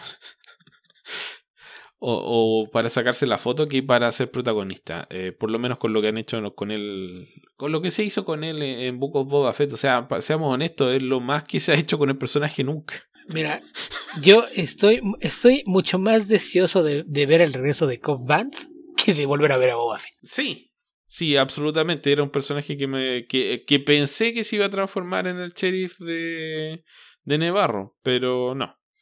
Eh, ¿Qué más podríamos decir respecto de esta serie? Creo que la secuencia final donde Grogu eh, salva salva tanto a, a Mandalorian como a, a Mando como a... Eh, ¿Cómo se llama, Beto? ¿Bo-Katan? Bo-Katan. Eh, muestra un dominio de la fuerza que ya está rayando en lo impresionante. Eh, justamente la razón por la que el personaje era objeto de, de estudios en la primera temporada, pero no sé cómo... Bueno, eso es interesante, no saber cómo va a derivar eso, la idea de... de... Por ahí leí un artículo, o sea, no leí un artículo, leí el título de un artículo que decía que habían reseteado la, la serie, porque al final de la, de la serie ganan los buenos, Bo-Katan se queda en Mandalore, los recuperan los mandalorianos, eh, salvo Paz Vizsla no muere nadie muy importante eh, de los buenos, y Mando se va con eh, Grogu de vuelta a Nevarro y se establecen en una granja en el lugar que le había entregado su amigo. Entonces eh, es como que volvimos al principio casi, que este momento en el que están los dos personajes viviendo juntos. Claro que ahora ya no anda eh, escondiéndose, por ahora. Sí, es lo que te digo, es, es como empezar a poner en su lugar las piezas para lo que va a ser más adelante. Que el, el tema del desarrollo de Grogu, creo que ahí también es algo que vamos a ver más cosas más adelante, porque recuerda que en esta temporada se ven las ballenas en el hiperespacio, que automáticamente lo tienes que ligar con Ezra. Sí, pero yo creo que eso era solamente un... Para, para anunciarte que viene la serie de Ahsoka, creo que no tenía más propósito que eso. Pero parece que Ezra va a tener un rol, al menos como una presencia en la mente de todos a lo largo de Ahsoka. Entonces tienes uno de la fuerza, cuando aparece otro, yo creo que eventualmente van a hacer algo por ahí con, con esos personajes. Sí, sí, lo más lógico sería que todas estas historias se unan, que terminen con una pelea, no sé, Mandalore versus una facción del Imperio, porque al final sabemos que de una u otra forma, de acuerdo a lo que ha pasado en las películas, suponiendo que no las quieran eh, eliminar, la, el Imperio no desaparece del todo, se transforma en The First Order, pero tampoco existe ninguno de estos grandes eh, generales imperiales eh, a cargo de la, del Imperio. O sea, el, vuelve el emperador, ¿no? Spoilers, y mmm, está también, eh, ¿cómo se llama el personaje que mataron en la segunda película? ¿Que mataron en la película? ¿Quién? Este, ¿Snoke? Snoke. Que originalmente uno pensaba, ah, Snoke es gigante. No, solamente le gustaba hacer hologramas gigantes de sí mismo. Eh, entonces, se supone que en algún momento esto se tiene que reducir. Ellos deberían entrar en algo así como... transformarse en, en una pseudo resistencia hasta que logren en alguna parte de la galaxia reunir las fuerzas con las que finalmente atacan de vuelta en, eh, en la última trilogía. Entonces, no, no sé, supongo que eso se va a, a resolver en la película de Dave Filoni, pero de aquí a que se haga esa película van a pasar una buena cantidad de años. Sí, muy probablemente. En fin, creo que se ha vuelto... Es lo que suele pasar con todas las series realmente. Se vuelve excesivamente complejo. Empieza a crecer demasiado la trama. Necesitas sacar cosas, hilar cosas. Eh, y, y de repente... El mismo hecho de estar contando una historia principal hace que empieces a desestimar un poco las búsquedas laterales. La, las pequeñas aventuras que, que interrumpen el flujo de, de cosas. Eh, sub, hay un atisbo de relación romántica entre Bo-Katan y, y Mando. No sé si se va a concretar, pero da la impresión de que sí.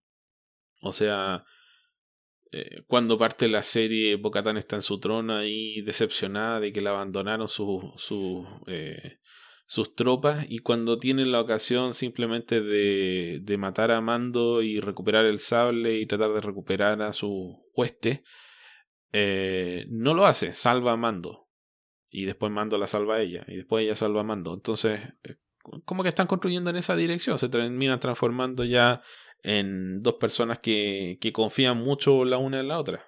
Así que no sé.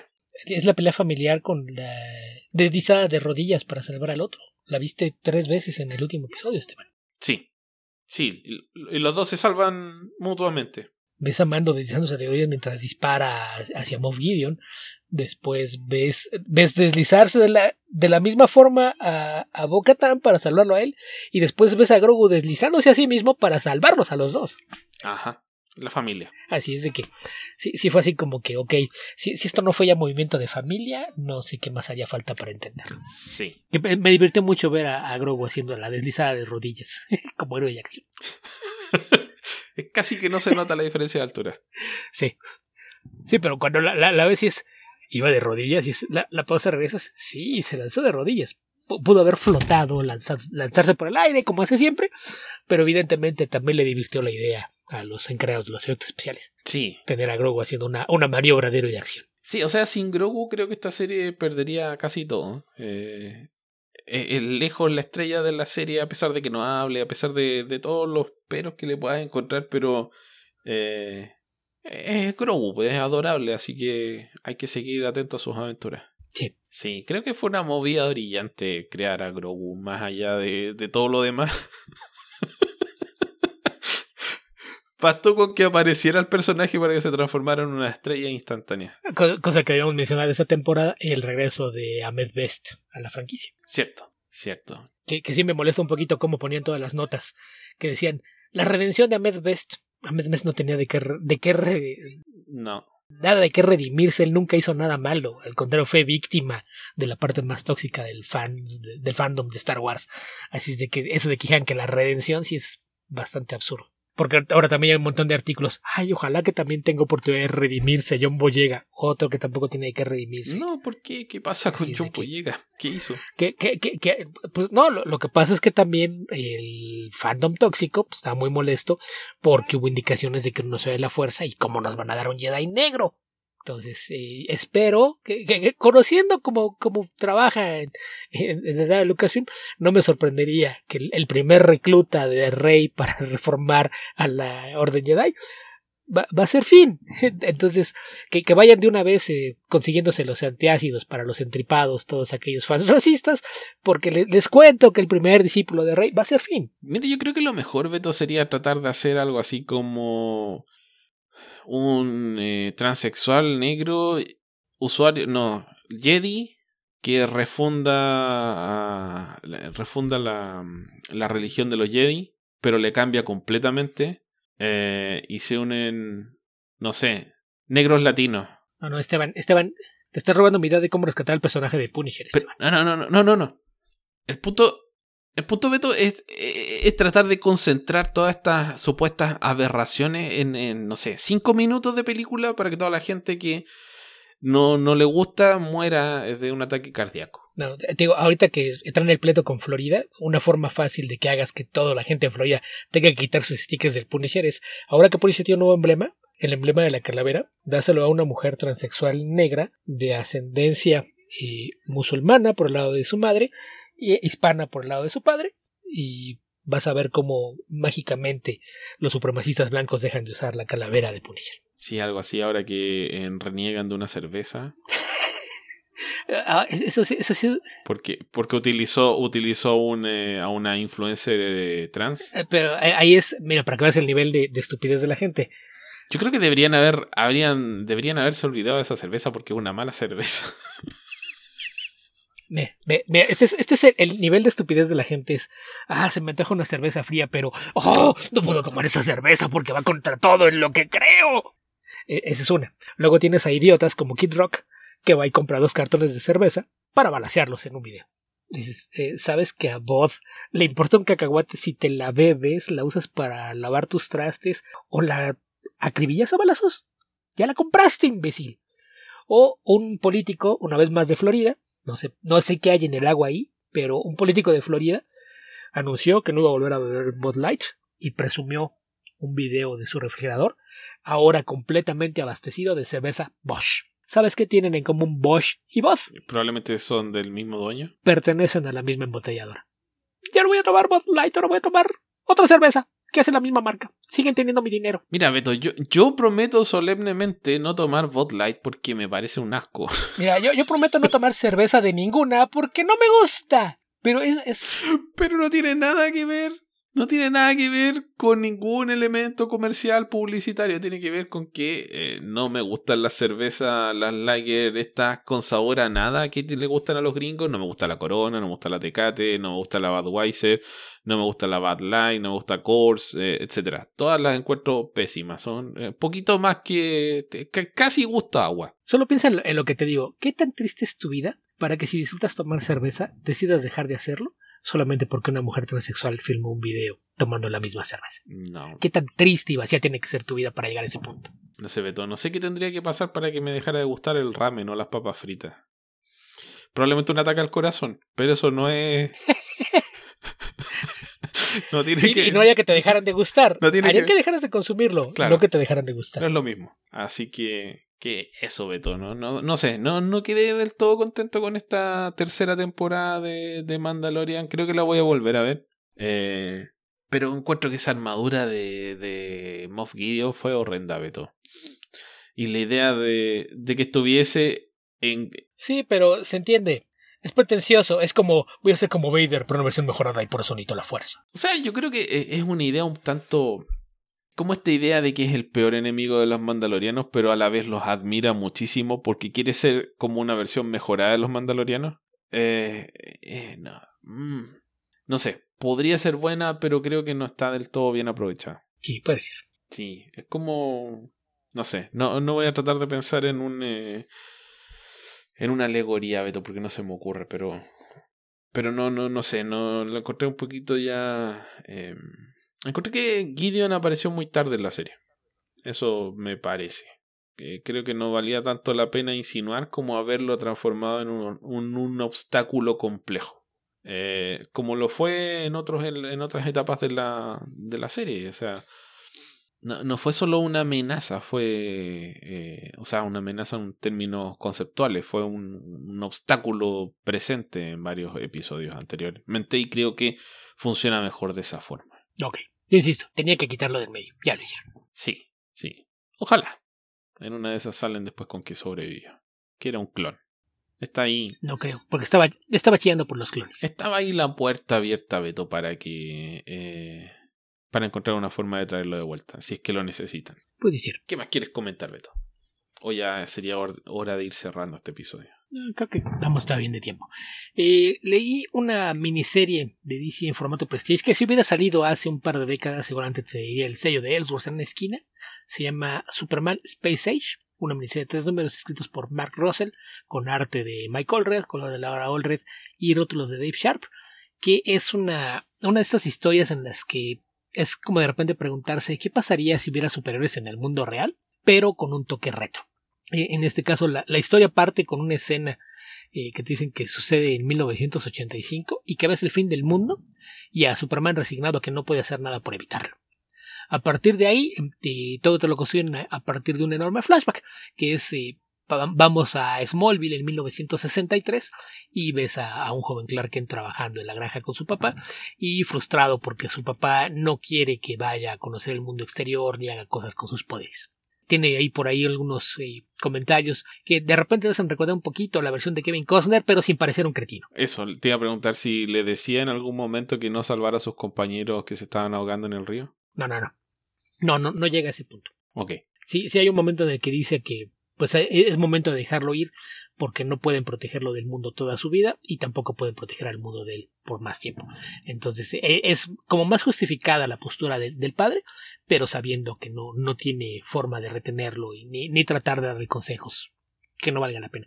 Pero aquí lo, lo que hace Russell es que construye una historia que te marca mucho el momento que se está viviendo, porque algo que hace en, esa, en esas escenas te plantea Al, al personaje de, de Packent como un veterano de la Segunda Guerra Mundial y cosas que vivió eh, durante la, la Guerra del Pacífico. Así es de que eh, eh, eso te da un, un nivel un poquito distinto de, de la construcción de la historia, porque no tienes a alguien que, que ya vio el mundo y todo lo que puede ofrecer y no es nada más el, el granjero muy decente que, que crió a Clark. Entonces una, una versión distinta y creo que hace un muy buen trabajo en planteártelo sin que jamás se convierta en un cretino como el que vimos en, en la última versión en pantalla de, de Packent. Eh, es al regreso de, de la guerra cuando, cuando se restablece en Smallville que cae la, la nave de, del cielo, y él y Marta recogen al niño y lo adoptan. Aquí la, la variación es que te dicen que eh, lo que cae es solamente una parte de la nave, que de la nave se desprende un pedazo y es el que cae con él, y el resto se, se va a dar vueltas. Después descubres que el resto de la nave es lo que eventualmente se convierte en la fortaleza de la soledad, y que es en donde realmente empieza eh, la, la aparición de, de Superman propiamente dicho, una vez que, que se da un, un suceso que lo hace, eh, que decide que ya es momento de salir de casa, que no puede quedarse guardado en, en la granja sin hacer nada. Eh, esto tiene lugar con una fecha Eh, muy muy precisa, porque el momento que él decide que no puede seguir escondiéndose del mundo en una granja es el día que matan a John F. Kennedy. Él en ese momento siente que, que debe hacer algo, y su primera reacción es eh, querer ir a Rusia. Eh, la cosa es que, como casi no son sus poderes, no es muy bueno volando, y vuela de una forma bastante errática, y es derribado por un avión de combate, que después descubrimos que el piloto también es un rostro conocido. También nos encontramos con que al mismo tiempo... Hal Jordan. Al mismo tiempo, eh, en el Pentágono eh, se suspende una, una reunión para buscar asignar un nuevo contrato de armamento con el Departamento de Defensa, en el que las dos empresas que están pugnando por hacerse con el dinero del gobierno son eh, Wayne Enterprises y LexCorp. Ambos, eh, después, eh, escenas después, presentan propuestas muy distintas de, de qué les gustaría que haga el ejército de los Estados Unidos, pensando en cómo, cómo lidiar con la amenaza que representa el bloque soviético. Y en cuanto a, a lo que es Metrópolis, al, al momento de que sucede esto, eh, pues tienes una escena al interior del Dario donde Perry White está muy molesto porque eh, pues después de, del asesinato resulta que eh, no hay vuelos eh, hacia ninguna parte dentro de los Estados Unidos, se cancelan todos los vuelos, no puede enviar un reportero. Eh, empieza a preguntar si tiene a alguien asignado en Dallas o alguien que está trabajando en Dallas y puede escribir una nota desde ahí sobre la, la muerte de Kennedy, y le dicen que solamente tienen una persona pero que no le va a gustar, y resulta que la única persona que está en Dallas y puede hacer una cobertura desde el lugar de los hechos es Lois Lane, que en ese momento es la reportera a cargo de la sección de entrevistar a, a gente con ideas eh, absurdas del mundo. Eh, de hecho, cuando le avisan lo que Lo, lo que necesitan que haga, ella estaba entrevistando a una señora que aseguraba que dos de sus French Poodles eran telepatas. De ahí, pues poco a poco se, se van eh, llegando los, los caminos. Eh, Clark regresa a casa después de que, después de que es derribado en, en la parte norte de, de, del mundo, pues termina en medio de, de la nieve y ve una luz en el cielo y la sigue, y pues resulta que el resto de su nave, las instrucciones que tenía era tirar al, al bebé cerca de un asentamiento humano y luego irse a un lugar remoto al que no pudiera eh, llegar nadie, a menos que se tratase en que dominase los poderes de Kal-El. Y pues ahí, eh, una vez que se acerca, es identificado por, por el material de, de la fortaleza, y aparece una proyección de, de Jor-El, en la que le explica quién es, de dónde viene y lo que espera que haga, que lo mandó no, no solo para salvarlo a él, sino pensando en salvar a otro mundo y darle una oportunidad que su propio planeta no tuvo. A partir de ahí empieza su entrenamiento como Superman, y eh, al, al mismo tiempo deja la casa de sus padres y se muda a la ciudad de Metrópolis, donde llega a trabajar al Daily Planet, donde el éxito de la nota de Lois Lane la convierte en una reportera seria que ya no tiene que andar eh, buscando esa clase de historias, y ese, ese trabajo queda ahora en manos de, de Clark. Ahí es donde te encuentras ya con el, el, la primera pista de, de qué es lo que va a pasar, porque uno de los primeros loquitos a los que tiene que entrevistar se hace llamar Paria, y le dice que saben que puede ver el futuro y que él sabe que le quedan al mundo poco más de veinte años. Entonces es, es una, una, insisto, esto es un, un Ellsworth, que pues lo que le falta es el sello porque ya no existe, pero me parece que es, es esa clase de, de historias en, en donde eh, pues juegan un poquito con todas las implicaciones de lo que sería eh, tener superhéroes en el mundo real y de qué forma pueden haber impactado los eventos de, de la historia. Y el, el rol de Luthor a lo largo de, de la historia y cómo lo van desarrollando me, me gusta mucho cómo lo trabajaron, y la versión de Batman que eventualmente aparece también me parece que es, es una idea bastante interesante, y obviamente tratándose de un cómic de, de Mark Russell hay muchísimas implicaciones sociopolíticas y, y de crítica social en, en toda la historia, todo esto aparte con el arte de, de Michael O'Rourke. Entonces pues es una historia que la verdad es que vale mucho la pena. Esto, insisto, fue un, una miniserie de, de tres tomos eh, de, de lomo plano, en un formato similar a lo que antes era el, el Prestige, que es un poco más de, de páginas, y el tomo con, con la serie completa en pasta dura, si no mal recuerdo está una o dos semanas de, de aparecer, entonces es una opción si, si les interesa echarle un vistazo, creo que vale mucho la pena, y está por salir una edición en pasta dura de Superman Space Age, de Mark Russell, Mike y Laura Orles. Ok, Beto, suena bien. Sí, está, está bastante bien, me gustó mucho. Sí, Mark Russell siempre tiene una, una opción, por lo menos genera interés. Mark Ma, Ma Russell siempre va a ser por lo menos interesante de leer, siempre. Sí. Beto, eh, tú sabes que tengo esta tendencia masoquista. Encontré el número de Booster Gold con, eh, con el Joker. Ok. Pero no sé si lo vaya a leer. Yo tengo que recordar haber visto algún reporte, nota, reseña, y no, no le di mayor importancia, pero cuando estábamos platicando eso dije, si algo así pasó, me lo imaginé. No, entonces sí pasó. Sí, sí, efectivamente es el número cinco. Así que si quiere leerlo, ahí tendría... Bueno, es que... El tema es que Booster Gold lo, lo sabe después, no lo sabe antes, a diferencia de lo que sería el caso de Satana. Pero, pero bueno, a efectos prácticos es lo mismo. Ok. Ok, Beto, creo que con esto estamos terminando este episodio de Comicverso. Recuerden que nos pueden encontrar en doble u doble u doble u punto comicverso punto org. Nuestro Facebook es doble u doble u doble u punto facebook punto com slash comicverso. Nuestro Twitter es Comicverso. A Alberto lo encuentran como... Albion veintiuno doce. A mí me pueden encontrar como E. Pedreros. Debo decir que eh, esa marca azul que tengo en mi Twitter no la pagué. Bueno, porque no tengo una marca azul. Pero definitivamente no la pagué. Si quieren unirse a nuestro... No, Esteban, lo, lo que tendrías que decir es, mi cuenta de Twitter sigo siendo yo. Puedo haber perdido mi marca azul, pero les aseguro que sigo siendo yo. Ok, ok. Es que acuérdate que devolvió las marcas azules, pero ahora lo hizo como un acto de beneficencia donde lo paga él. No, no, no. Solo si tienes más de un millón de seguidores. Okay. Y eso puede ser motivo de demanda porque hay una ley en Estados Unidos. Esto se puede interpretar como que está diciendo que algunas celebridades compraron su producto. Entonces, si Stephen King, Neil Gaiman o alguien más decide demandarlo, puede hacerlo porque está haciendo uso indebido al haber regalado esas marcas. Aparte de que, eh, obviamente, como no, no piensa en las implicaciones, hay cuentas de legado, cuentas que han sido abandonadas, de gente muerta, que tenía millones de seguidores y que ahora dicen que pagaron. Entonces Kobe Bryant aparentemente acaba de pagar para tener su palomita azul. O eso es lo que dice su cuenta. En fin, Beto. Si quieren unirse a nuestro Discord pueden hacerlo ingresando a bit punto l y slash discord c v. Nuestro Discord está disponible para que ingresen y compartan en la comunidad. Hay muchos canales donde pueden hablar de lo que se les ocurra. Y por supuesto dejarnos preguntas en la... En el, bajo el hashtag o en realidad en el apartado Comicverso Responde. Recuerden también que nos pueden escribir en Twitter utilizando el hashtag Comicverso Responde o seguir mandándonos preguntas como ya lo están haciendo.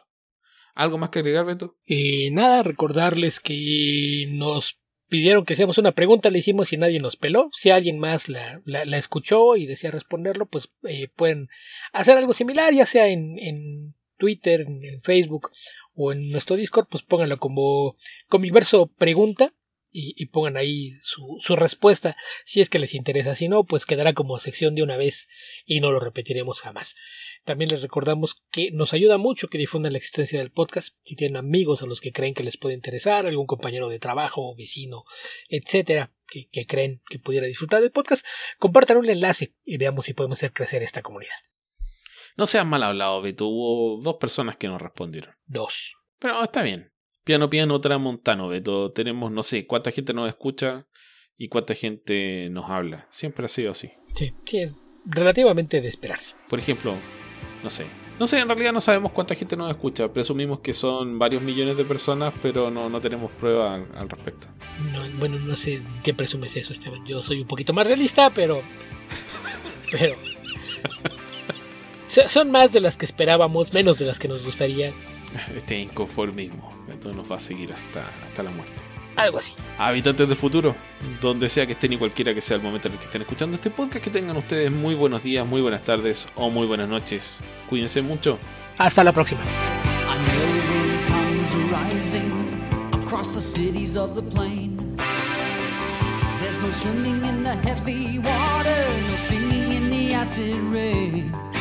Red alert, red alert. It's so hard to stay together, passing through revolving doors.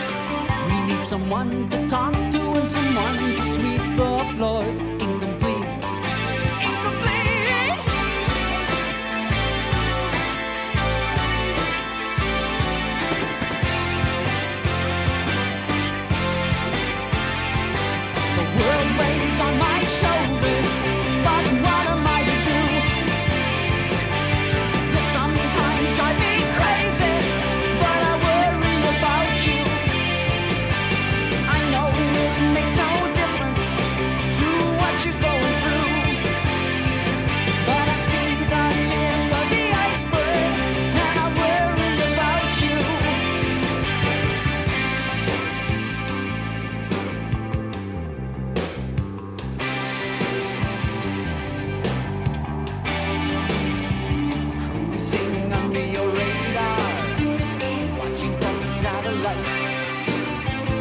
page from the red book and keep them in your sights. Red alert, red alert. Left and right's a passage, black and white's a hue. You can face the knowledge that the truth is not the